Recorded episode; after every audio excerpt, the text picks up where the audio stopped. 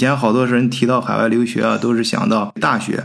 最近这五年、十年吧，初中甚至从有的从小学就送到国外去了。以前都感觉是听明星他们的家长，看他们好多明星写这个简历的时候，什么小学都在国外哪儿读的。但实际上，现在普通的家庭有好多呃有这个条件嘛，就送到外面。而且以前呢，都是一些英美国家。最近的这几年，哎，有人开始注意到德国了。年到德国的直接上中学的人也越来越多，所以咱们很多听友啊，就上次录完节目之后，他们都留言，就是很想知道更多的事儿。哎，所以那个今天啊，非常高兴能够邀请到我们一个呃老老听友啊，他的自己的孩子就是在德国来读书，一路走来很不容易。对他到德国从高一开始读起，国内正好是初中毕业。呃，说一下你的大致情况吧，能跟上次接接上趟，然后咱们那个呃接着往下聊这个最近这这一波第二波又发生了什么事儿，咱们中间跟大家聊一聊中间的曲折经历。嗯，好的，嗯，把这我怕一会儿打打断你，就是呃哦，您还像上次一样就管我称呼叫家长妈妈就行。好的，好的，家长妈妈，嗯。顺便说一说一下，我看有一些朋友留言，就说你让家长多说两句，多说两句。是有的时候确实请 请那个听友们理解啊，就是因为我们要保护个人的呃隐私，有的时候大家可能说嗨了，就就就放不住说了。但是我剪辑的时候一定要把有关个人信息的部分给剪掉。好的，谢谢，谢谢。上一次跟婉静呃聊孩子申请德国高中的事情，正好是去年啊，二零二一年的十月份。嗯，那今天正好时隔一年的时间。嗯 嗯，然后一年又发生了不少事儿。对对对，嗯，可以跟大家嗯做一个跟进啊，看看 这一年中间，嗯，我自己申请德国高嗯或德国公立高中。嗯。这个过程怎么样？最后结果怎么样？嗯啊，孩子是不是真的就就就真的去德国去学习了？嗯，十月份当时讲的时候，还是嗯，我搜集了很多的学校的信息，然后分别去联系，嗯，陆续也得到了一些回复啊，但最终还还是没有确认，嗯，能不能成啊？有没有学校最终跟我们签合同吗？嗯，在做完节目之后，大概是嗯呃两三个月左右的时间吧，在啊基本上在年底的时候，嗯。就最终敲定了一个学校，嗯，这中间也是有很多的学校都嗯非常热情的嗯呃欢迎我们的申请，嗯呃然后呃经过一一些筛选，呃我们选了呃一个在呃离嗯两个半小时火车的那么一个小镇啊，在呃距离不远的一个小镇，嗯。啊呃这是一个公立学校。嗯嗯呃呃，然后然后就是陆陆续在二零二二年的时候办了一些手续啊，包括正式签合同啊，嗯，德国那边呃需要办理呃签证所需要的经济担保函啊，嗯，然后啊这我这边呢就是做啊公证啊，嗯，像双认证啊，办理保险啊，啊，然后还在等着学校邮寄原件过来，然后还有给学校汇款，嗯。按照这个签证官网上面所要求的一些嗯文件，就准备一些手续，嗯。呃，最后我们是非常高兴的，嗯，在五月份的时候拿到的签证。就是我们不尽量不提地名嘛，啊，就是德国南部的一个学校，对对对对对，我也想，对对对对对，这样的话会比较好一些。尽量不讲这样提学校。呃，南边这两个州呢，是德国经济最发达两个州，呃，那个学校也也也最多啊，相对教育质量也是最最最高，所以说那个很多，所以说也不会涉及到具体人，但是我们就说南部吧，我们还是就是保保险期间就是德国南部啊，呃，然后这我记得上次我们呃也做了很多交流嘛，首先是你要呃考虑是不是通过中介去办这个事儿啊，还是自己可以联系学校。呃，你中间在联系的过程中遇到过什么困难？嗯，我主要就是自己联系的，嗯，因为在网站上面，呃，很容易就能查得到学校的官网，嗯，官网进去之后呢，呃，我们有一个软件呢，还可以做自动翻译，嗯，呃，然后呢，就找到学校的呀邮箱地址，嗯，我们我就直接给他发邮件，然后过去问学校，嗯，在二零二二年，嗯，秋季入学有没有名额呀？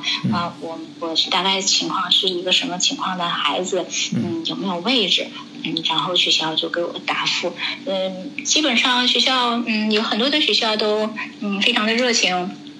嗯嗯啊，就管我们要一些呃就是呃近呃两呃两到三年的成绩单。啊，然后主他们比较关心德语的水平，然后呃还有一些申请表格什么的，就按照学校的要求发过去就好了。嗯。然后就陆续的，嗯嗯，如果学校有名额，他就会告诉我，就可以再往下一步做做申请。嗯嗯，没有，我觉得没有什么太大的困难。你如果有什么不懂的，嗯，就直接再给学校发邮件，学校就就等着学校回复就行了。因为德国这边假期很多，老师可能有时候回复的不是那么及时。嗯，可能需要稍微等待一段时间。嗯，但但是还好，我这边有有任何的问题，我就直接问，然后学校也就直接回答，还还相对来说，我觉得不是很困难的一件事情。嗯，甚至可以和对方学校的老师可以约时间，哪天几点？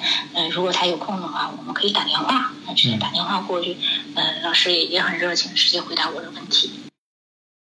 首先，我在节目里面再公开说呀，咱们不是说砸别人饭碗，大家都不容易。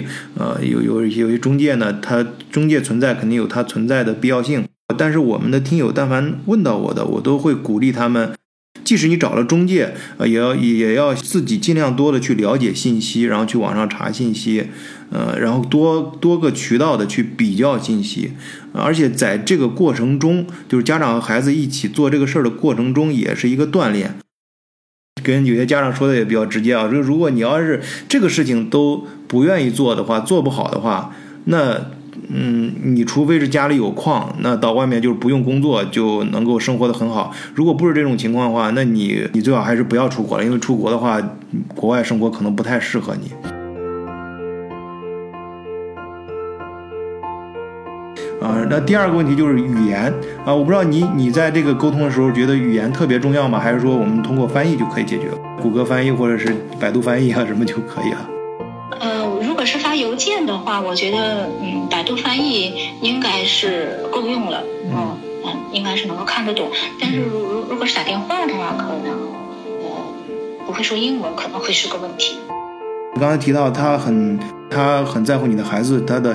德语是到什么程度了？它是有一个专门的考试吗？还是说你要提供一个什么证书？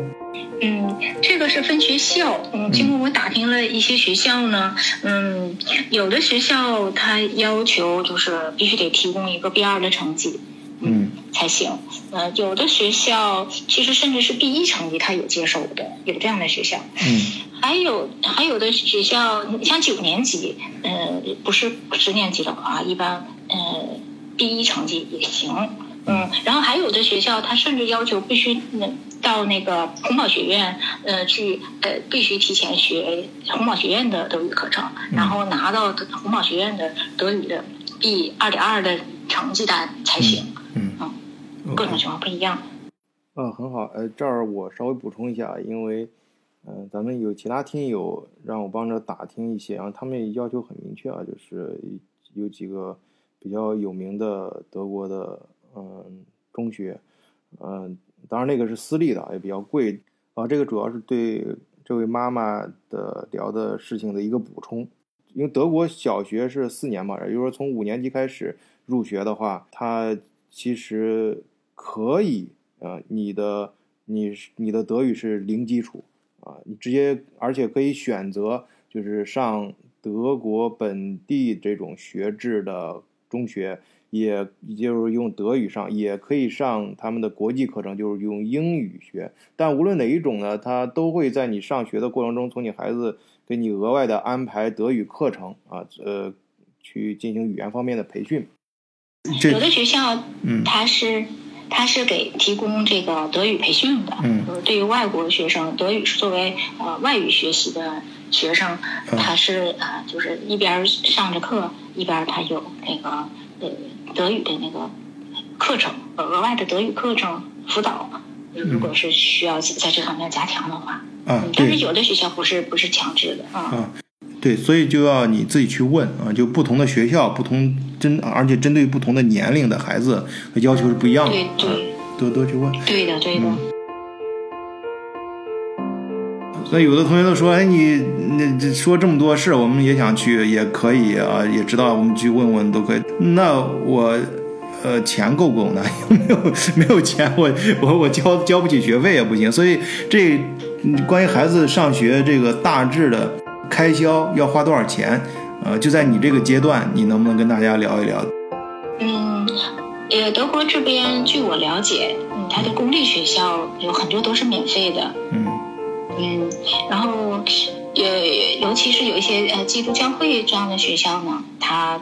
也是免费的，嗯，那么也就是说，像这种公立学校呢，学费是不用交的，嗯，然后呢，每年我要需要交的费用是，呃，住在宿舍的钱加上一天三餐，嗯，还有有一些额外的杂费，嗯，这样的话，嗯，其实，在上一次节目当中，我也，嗯，不知道提没提到过哈，就是有一些公立学校它现特别特别的便宜。嗯，甚至每年都不到一万欧元的这么不到一万欧元是指生活费、呃住宿费吗？还是学费？住呃，他没有学费，嗯，那这个费用就是嗯寄宿，就就是住和吃，嗯，就这个钱。哎，那你这个你今天是，那你今天这个聊到了一个非常重要的信息，因为以前我们知道的是。呃，只有那些呃，就是贵族学校，就是可以招收中国过来的学生。中国的学生，中国的家长妈妈也能够带着孩子直接申请德国的公立学校吗？就是你家长没有在这在德国没有身份的，也可以哈。可以，可以，可以的。啊，我不知道是是哪里的信息，是不是有误导啊？好像我当初咨询的时候，也有人告诉我是，嗯，中国的孩子是不能申请公立学校的，但不是这样的。我联系了很多的去公立学校，都回回复都是可以的。哦，然后他们办就给你，就补补助你办签证，然后就这样办了。哎，这是个很重要的信息啊！这个 我估计咱们的很多。很多那个很多那个中介该恨咱们这个节目了，这样的话会 很多。如果这样算下来的话，甚至可能比在中国上学还便宜，是不是？那可不，中国这边再加上补课的费用，再吃饭 穿的话，他对你的学孩子学习成绩会要求高一些吗？学校有没有明确提出你必须达到什么样的成绩？嗯。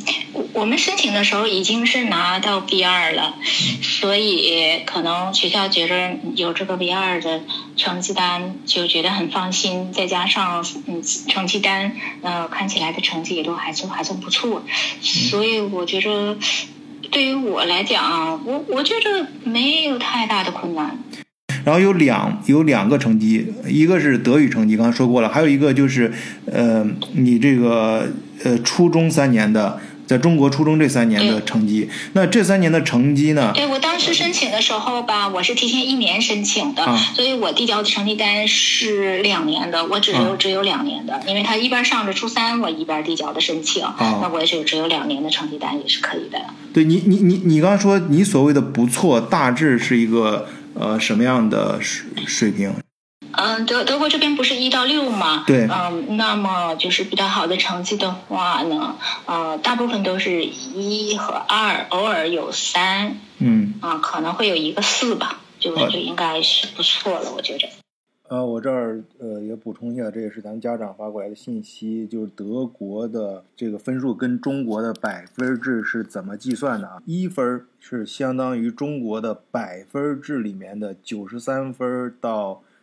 一百分啊，就是满分是一百分的话，你考九十三分以上就是德国的一分如果是二分的话，对应的是八十分到九十二分啊，三分是六十五分到七十九分啊，四分啊就是德国的刚刚的及格线啊，就像就是从五十分到六十四分那五分呢，就是二十五分到四十九分，六分就是零分到二十四分。嗯，他有一次就是那个德语考砸了，就是因为他有的时候就是发挥不好，或者是听力或者写作直接跑题的话，嗯嗯，他有过四分，我我记得是就是没没及格，然后后来他又重新补考，嗯、那个德语后来就过了。好的，那其他的科还都行哈，可以。我觉得咱们好多这这，我觉得可以给咱们很多家长带来希望，因为中国好多孩子都是在大家在比九十几啊，就谁更接近满分儿。然 后你要说按照德国这个一分两分的话，那肯定都在都在一分两分这个区间内了。所以，所以咱们对于中国孩子来说，还是一个不错的消息。我们再进一步去聊啊，我们呃进到学校里面之后，那整个这个学校给人一个什么感觉呢？是不是你想象的那样，或者是哪些是不如意的啊？哪些是比较有落落差的？在学校官网上呢，也对学校整体的环境啊、这个校舍啊有一些的啊了解，嗯，然后嗯，实际上呃孩子到了那之后呢，是比想象的还要好，啊，嗯，还更好啊！呃，就是整体上的 整体上的这个嗯环境，就是到处都是翠绿翠绿的，嗯 呃，然后嗯学校 就是比想象当中的还要大。嗯，它是一个就是从五年级一直到十二年级这么一个挺大规模的学校。是是德也德国文理高中啊啊，对的，呃，然后呢，呃，因因为它是在一个小镇上嘛，所以也没想到这个学校还蛮大的。嗯嗯，它呃在十年级，嗯，有两个班。嗯嗯，然后每个班，他他分 A 班和 B 班嘛，然后我的孩子，嗯，这个班呢就啊二十多个孩子，六个中国这边过来的孩子，然后两个呃十一年的，还有一个十二年级的，嗯，就是这个学校现在应该是有九个中国的孩子，然后 这边这么多学校呃有。对对对，啊就是对对，有几个不说太细了，嗯，呃，然后就是大环境上，哎呀，就是学校有啊健身房啊啊游泳池啊，嗯嗯呃，然后还有体育馆啊，嗯嗯单人间宿舍，然后房间里边有暖气，嗯，公共的卫生间和浴室。这不不收学费吗？这这样的环境不收学费，或者收的很少其？实我特别特别的幸运，万岁！我特别的幸运，嗯 我都不知道还有就其他家长如果再申请的话，能不能申请到这么好好的学校，还这么便宜？真的，我特别的幸运。就是他真的是不收学费，还是说象征性的每个月就是收一些书本费？因为我孩子在这边上学是这样，他就是呃，还他是真的是免费，就是用的课本是让你借的，就是上一届学生用完之后保留好，都上面都有签名的，谁用过谁用过，然后你接着用，用完之后你再签上名，是这样的，很很有那种传统的那种感觉。我还真没问他这个是课本是不是借的，必须还。呃，是肯借的是肯定要还，关键是他有没有说让你自己掏钱去再买再买一些什么东西，再买一些课本，这些有多少钱？这些没有啊，到现在也没有管我再要其他额外的钱。包括吃吗？对呀、住宿和吃饭，和吃饭，住宿吃饭也包括了。然后其他的没要钱啊。哇，那我靠，这在哪儿啊？我 我也想知道，这么便宜。他是是不是这个教会很有钱啊？这德国的教会太有钱，是教会那也有可能教会有钱。教会掏的。需要参加教会组织的一些祷告的一些活动，嗯，不强制学生啊信仰对这啊，是这这个我跟这个我跟大家解释一下，因为这我是学生家长嘛，可能我比较清楚。他是这样的，德国是德国这边他有相关的法律规定了，就是孩子你必须给孩子提供呃至少两门去选择，一个是宗教啊、也可以选择那个伦理，呃伦伦理，哎对伦伦伦理，就是你可以呃这科学就是你可以用科学的这个方法或者伦理的方法来建立你的道德方面的一些呃思思思想教育吧，作为对你的思想教育，你也可以用宗教来建，这个完全自由的，孩子可以孩子和家长可以自自由的去选。对的。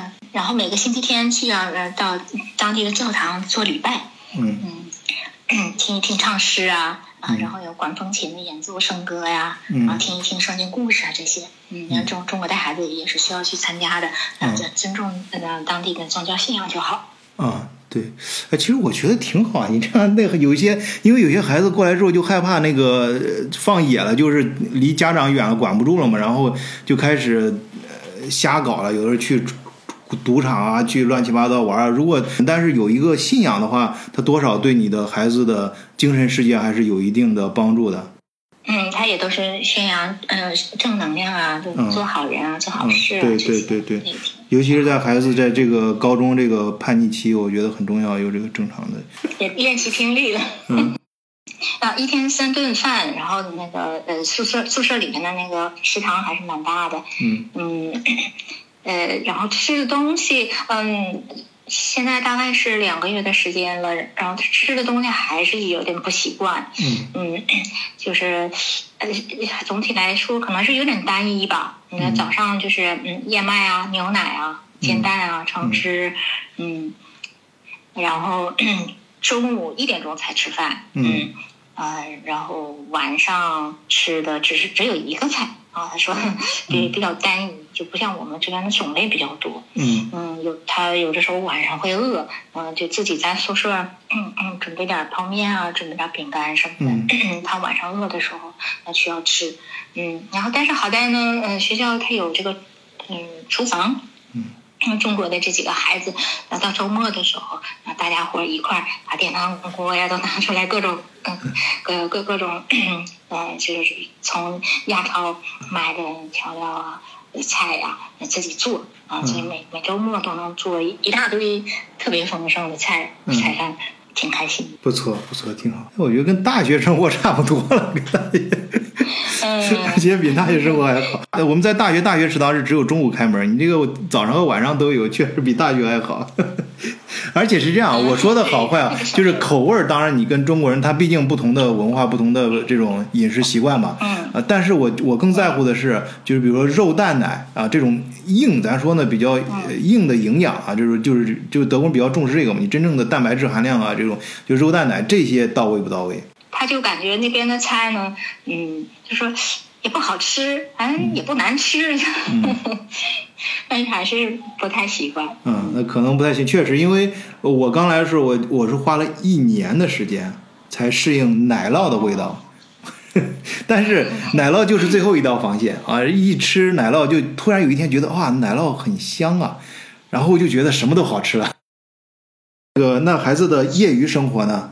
呃，业余生活呢，呃，学校呢是不定期的呢，在那个周末的时候就带着学孩子们去参加一些呃课外的活动，嗯。比如说他们啊、呃就是有烧烤晚会呀、啊，然后还有就是参加啊、参观那个博物馆啊，嗯还有到那个附近的城市啊去去郊游啊，嗯。嗯，然后呢，呃，这几个中国孩子他嗯比较呃愿意呃凑在一起，然后就去附近的城市逛一逛啊，嗯，还有去亚超去买食材，嗯。嗯，平时的时候呢，呃，就一起打羽毛球，嗯。啊、他们呃还有有一些是啊、学校安排的排球课，嗯。嗯，就基本上就这些，呃，感觉还还挺充实的吧。嗯，但是他们也就是嗯呃，经常放学的是很早的，嗯，嗯，两三点就放学，嗯对对对，三点，哎，他这个三点放学叫全日制，这是上的是全天班，那个德国就是三点放学。对，所以他感觉整体上在那边的呃空余时间多了很多，嗯自己可以安排的时间，自己需要安排自己的计划。参加各种体育活动啊，所以我这一点我很喜欢啊。对他课间的时候就必须出教室的，嗯嗯，孩子说他每天至少就都能走一万步，非常好，非常好。因为在那边嗯孩子有更多的嗯嗯。自己的能够呃掌握的时间了，所以我觉得这个孩子的的自律嗯一定一定是非常重要的自律性，对，呃而且呢啊，这也是咱们家长比较担心的。哎，你可以这块儿可以稍微展开说一下。就是主要还是看自己对自己的孩子有多了解吧。嗯嗯，有有更多的时间了，那么孩子，那么嗯，自律的孩子呢，他就会利用好这个时间，可能去去图书馆自己去嗯买学习的方相关的辅导书啊，利用这个时间去给自己加强一下呀，哪块薄弱了可能需要自己再读更多的书，嗯，呃，所所以，我我觉得我还是嗯。比较愿意相信他吧，我相信他会处理好这个的，嗯，而而且他有更多的时时间，他真的是要如何去处理独处，就是怎如何安排自己。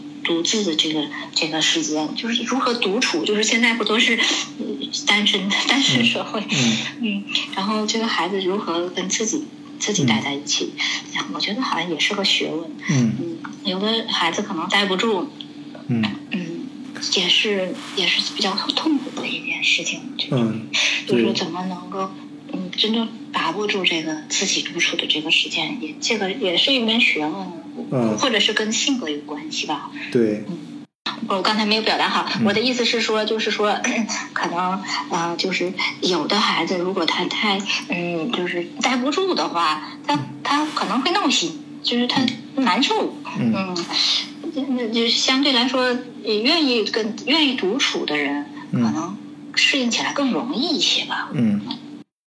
为什么我刚刚说到海外出国的，在这个办出国的过程中，你要要学会锻炼自己去思考，自己去控制一些事情呢？就是到海外之后，你你会有一下子就会突然发现有很多空余时间，你不知道该干啥啊。这个时候就就需要你，就就需要自己想想想清楚自己，哎，自己自己的你想朝哪个方向发展。然后，但是他给你也也也给你创造条件嘛，有你去运动的话，也有很多各种各样的俱乐部。然后你去想去看更多的书学习的话，有图书馆。啊，你甚至想去大学里面转一转，提前听些课也可以啊。总之这些事情，就你有更多的选择。当然，你也也有些孩子，那去泡酒吧呀，去一些不该去的地方呀，都有可能。总之吧，就是出国，它就是一种选择嘛。你既然你选择这条路，那你就要对你的选择负责，就是对应这个选择，你要去做相关的一些呃心理建设，还有一些准备啊。对，对的，对的。嗯，好。最后，你还想补充说一些什么东西？我们想说的话呢，就是先打个打打个好的基础吧。我觉得这个德语，呃，在出国之前能够嗯达到一个很好的程度，但是还是非常重要的。嗯嗯，你看他在已经达到 B 二程度的话呢，嗯，学一些文科的课程其实还是有困难的。嗯，他说最难的就是那个呃伦理课啊。历史课还有语文课，嗯，那生物就更甭提了，就特别难。嗯，别的数理化他觉得还好。嗯，所以说这个德语如果是程度好的话，听说读写各方面能力相对呃达到 B 二的程度的话，就是衔接适应的应该会会会好一些，容易一些。如果是达不到的话，可能可能就会需要更长的时间去适应。嗯，对。咱们家长有让孩子想到德国留学的话，就最好趁早开始在中国，就是你去学学德语啊，就打一个比较好的语言基础。嗯嗯，如果是在嗯正常公立学校毕业的话呢，呃呃，德语呢达到了 B 二的程度，嗯，但是嗯，可能考试是没有问题，能拿到。歌德 B 二的证书，但是实际上应用呃听课不见得就是能听得懂，呃也可以考虑从九年级重读啊开始，就我觉得这这个方式嗯是可行的，呃就是说在重读九年级的同时啊这利用一年的时间把这个呃这个课程就能适应的非常非常的好，衔接十年级就会很容易。嗯嗯，这样比就是单纯的呃，在德国学语言，嗯，我觉得就是更更加合理。这个这个方向是可可取的。嗯，对，不错，这是一个很具体的一个呃经验啊，给大家分享一下，很好。对，嗯。对的，对的，因为因为有很多的学生，嗯，不见得是在国际学校，嗯，或者是那种中德班嗯出来的，他就是呃正常的公立学校出来的，嗯，那么在初中毕业之后拿到德语的 B 一或者是 B 二成绩之后，去德国重读九年级，这是一个方案。啊，啊，没事儿，就是最后我想申请的这个学校之后吧，呃，有一些嗯经验分享。好，你跟大家说说怎么去找到。好呀，好呀，啊。然后那个那个我这边的 B 站号是呃幺六六四零三幺八二五，这个是我的那个 B 站号。好嘞，啊，信息量还是蛮大的，我觉得对呃有需要的嗯这方面呃信息的家长能够呃有所帮助。嗯，做着实习。嗯，好的，非常好。那行，谢谢这位家长的分享啊，那我们今天就聊到这儿，谢谢大家收听啊，再见啊。谢谢晚醉。嗯，好的，再见。好的，再见。